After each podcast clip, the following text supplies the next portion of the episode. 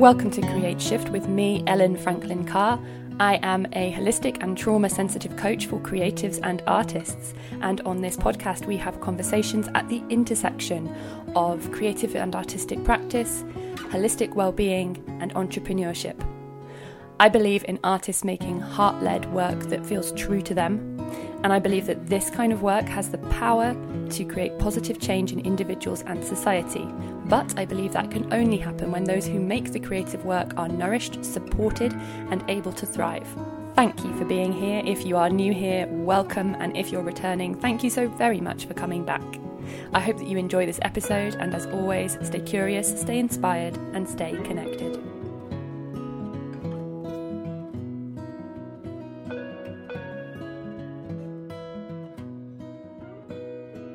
Hello, welcome back to another episode of Create Shift. Today, I want to talk to you about the absolute vitalness, vitality, the vitality. I don't think vitality is the right word to use there.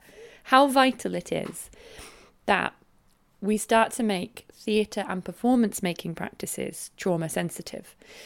Now, I'm talking about theatre and performance making practice specifically today because that is my background as a creative practitioner. Although I work with artists from all sorts of mediums and I'm taking a more multidisciplinary approach to my practice at the moment.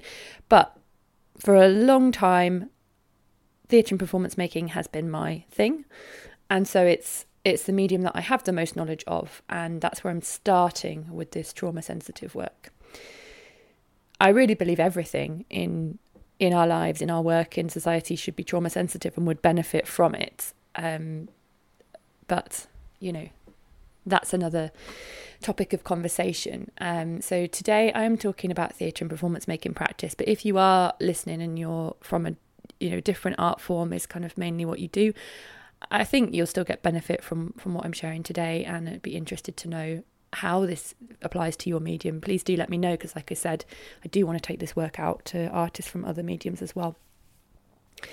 So, for me, I started thinking about this um, a few years ago, um, and definitely this year in earnest. It's been written on my whiteboard as one of my seeds for the year that I wanted to grow is this course in trauma sensitive theatre and performance making. And I do now have a beta version of the course open. Um, as this episode goes live, you're able to sign up to take the beta version of the course, which starts on the 11th of October. Um, so, just uh, a week actually from when this episode's going out. So, if you are interested, please do have a look at the link that I'll put in the show notes, and I'll tell you a little bit more about the course in a little bit more detail at the end of this episode. So in 2019, I did a trauma sensitive yoga teacher training. So that's where my trauma sensitive uh, background comes from, is coming at it through yoga. Um, and now I'm taking a trauma informed yoga teacher course to become an accredited trauma informed yoga teacher. And as I learned about trauma sensitive practice in yoga and I applied that principle, those principles and that theory to how I was delivering yoga classes, workshops, um, retreats, all of those sorts of things, I realized that there was a really big difference in how I facilitated space in a yoga or holistic health kind of context and how I facilitated space in a theatre context. And I and had kind of stepped out of the theatre facilitation for a few years. Um, and so most of my focus and experience had been for, for those years on the yoga spaces. And then thinking of coming back to the theatre spaces, I had all these questions about um, how to to make them as accessible as I could and how to make them supportive spaces and and could I make them trauma sensitive and why why did I bring so much concern for the well-being of the people in the spaces where I was doing yoga work? And that was less of a question in the theatre making spaces. Not to say that people come to theatre making spaces or I came to theatre making spaces not caring how they uh, were run or how the things that we were doing impacted the well-being of the people in them but it's definitely been less of a question and i guess part of the the reason for that difference is you know yoga holistic health those spaces are already in the well-being space so you've already got that sort of front and center of mind but I thought it was really interesting and I thought that it was something that needed to be explored. And so I've kind of done my own thinking around this and now, like I said, have developed this course. And I have really come to a place where I believe that in order to make theatre and performance making truly accessible, they need to be trauma sensitive. Those spaces need to be trauma sensitive. And I'm specifically talking here as well about about the actual making spaces or teaching spaces. Um, so like I'm talking about making the space trauma sensitive for um, professionals for the creative team, for the people who are coming to rehearsals or auditions or um, workshops that you run for people who are in the industry or even um, in educational settings. What I'm not talking about is participatory work where you might be working with people who have experienced trauma and it's like a real clear intention of the project. And the reason I'm not talking about that, although what what I share in the course and and and all of the the things that I'm going to be speaking about are completely relevant to that setting. The reason is that I feel like there is already work addressing that. There is already a focus on how we support the well-being of participants in that more participatory theatre making practice. And there's just so much less of a focus on how we support our own well-being as artists and how we support the well-being of other artists that we're working with. And that's really my focus of my work you know my coaching um, in, in in this exploration and in other courses and things that I want to run. It is on the artists and the creative team. What I have experienced and what I know to be true and I'm sure you will have experienced this too is that burnout is a real industry norm. Um it's even more prevalent now, I think, perhaps um, after the COVID pandemic, and we're seeing people leaving the industry, leaving jobs because of the burnout. And, you know, I've experienced multiple burnouts after working on projects, and I'm sure you have too. And so, one major thing that being trauma sensitive can help us with, and it might not even be the first thing that you think of actually, um, but one major thing is that it can help us actually take care of ourselves in these processes. It can help us acknowledge what's going on inside our own bodies and nervous systems and do something supportive for ourselves about that so that we perhaps don't end up completely destroying ourselves every time we do the work. So what I'm talking about here is having like an awareness of the nervous system. And this is like one of the core things that we'll explore in the course is gaining this basic nervous system understanding so that we know what happens when um, someone with trauma becomes triggered by something or what happens in the nervous system of someone with trauma and how that can impact how they show up in the world and what impact that has on us. And we'll also be learning tools really practical tools that can help us bring ourselves back or help us support other people to come back into a nervous system state that is much more um, supportive and and is actually conducive to creativity. And here's one of the big things that is so important to know is that if our practice isn't trauma sensitive and we don't have this awareness, what can be happening a lot of the time is people are becoming triggered or their their nervous systems are in such a place that they aren't actually in the nervous system state that they need to be in in order to be creative. And this is just like our neurobiology, right? It's it's what happens. There are so we'll be using a traffic light model of the nervous system um, as we go on the course, and I'll share this and we'll do education around that to understand the different states our nervous system goes into. And I'm sure you'd be familiar with the term fight or flight. And so that's one state that we can go in in the nervous system that we would call the amber state. And when that and only that is online in our nervous systems, which can happen with people with trauma, which can happen when we become triggered. The the way that the brain needs to function to be creative and have ideas and problem solve and think into the future, it goes offline because it's not needed. Because in that state, the body thinks we're in a place of real threat. It's a part of our nervous system that's really ancient and and I know I'm just going into a whistle stop and I'm brushing over a lot of this real deep information and, and I will go into this in more depth in the course. But uh, this ancient part of our nervous system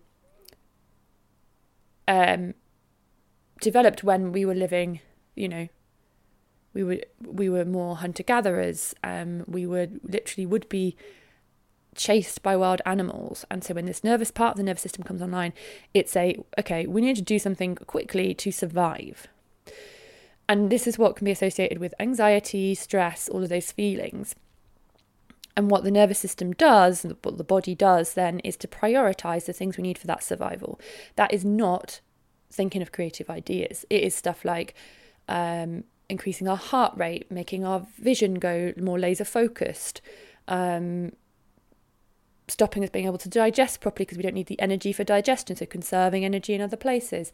All of these different things that would be really helpful if we need to run away from um, an animal that's chasing us but are not so helpful if we're you know dealing with a creative problem in the rehearsal room or something has come up that um, has has made us go into that state and we're unable to actually access that creative faculty. So being trauma sensitive helps us stay in the places where we can actually do our best work. So it helps us stay in the places in the, where we can do our best work and where we can stay well whilst doing it. Yeah, we cannot feel like completely broken at the end of the day. I'm not saying this is the only thing that needs um, looking at in order to make these spaces um, more supportive of our well-being, but it is a really major thing, and and doing this work can help us also treat ourselves with much more compassion and kindness, and other people the same way. So that's one of the big reasons that we need this work, but you know the biggest really is there's so much talk and work around accessibility now in the industry, which is great. It's a brilliant start. Um, more talk about things like access riders and making provisions for different people with different needs so that they can actually access spaces. Because we still have a major issue where most of the work being made is not representational of, you know, as Arts Council England might put it, the the people who make up our society here in in England.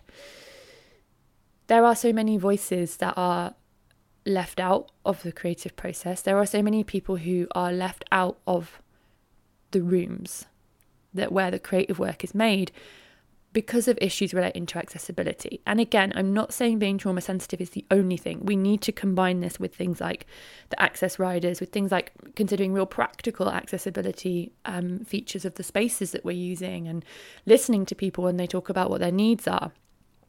But we also need to combine that with being trauma sensitive. And that's part of doing the work ourselves. So we're not just going to the people who we want to include in our spaces, you know, whether that's disabled artists, neurodivergent artists, um, artists from the global majority, working class background artists, care experience, LGBTQIA plus, whatever the groups of people you're wanting to invite in are, we can't just say to them, okay, what's your access rider? Tell us your needs, and then and then you know hopefully meet those needs. That's great, but that's putting a lot of the work onto those people. learning to become trauma sensitive and learning what parts of our practice are not trauma sensitive and might be really challenging for people with experience of trauma is something we all need to do so that we can be doing this work ourselves so that we can then be inviting people into the spaces. And that space is yeah set up for them on a practical level because we listened to their needs and what they actually need in an access way but also on um, a less tangible front. Yeah we know we know how our language uh, might need to be tweaked just to be sensitive to those with trauma. We know how we want to set up the frame of a space so that it's supportive and and it's uh, accessible to, to people who have experience of trauma. We know what might happen when people go into those nervous system states where you know they they've been triggered or something's happened or you know because of how trauma is, is showing up in their bodies and then in their minds what it's doing in their nervous systems where we have that awareness of the different nervous system states and we have a toolkit for different things we can do and just bring into our practice to help us bring the nervous system back to that place that is conducive to creativity rest connection groundedness. And what this does is helps uh, these spaces be much more accessible. So it helps us support a wider range of voices to make work, to stay making work, yes, because we make the spaces actually nice to be in, hopefully, and like not places where people have an experience and they just can't cope because they're burning out and it's just not supportive and therefore they can't come back and do anything else, you know? So hopefully we're making this uh, supportive of like a sustainable careers as well. And we're also ensuring that we're equipped to be able to make more challenging work. Which, let's be honest, like there's probably a lot of that that wants to be made right now because the world is in a state, and as artists, we want to respond to that. And not that all the work we we want to make needs to be really heavy and serious and about challenging issues, but some of it might be. And doing this work to be trauma sensitive will equip us with the tools to be able to make work about the challenging subjects and stay safe and well whilst doing it. But I really want to stress that this trauma sensitive um, work and this course that I've developed, I'm developing, is not only for the people who are making work about trauma, it is not only for the people who are really clearly working with people who have experience of trauma. And something that you'll learn on the course is that so many people can have experience of trauma, can have trauma, and not even know it. Okay, there we'll we'll look at like how we define trauma and what it is, and it's not only the things, the big things that we might think of as like, oh, that's trauma. You know, the really big things. It's much more nuanced than that, and so you'll find that there are so many more people, and for sure there are people you've already interacted with, or people in your spaces right now who have experience of trauma, but they might not know it, and that's fine. Like this isn't a course about helping people to use trauma, uh, use theatre and performance to heal trauma. It's not a course about uh, any kind of therapy. It is just saying, let's learn these tools to be trauma sensitive in our spaces. And we don't even have to broadcast that this is a trauma sensitive space.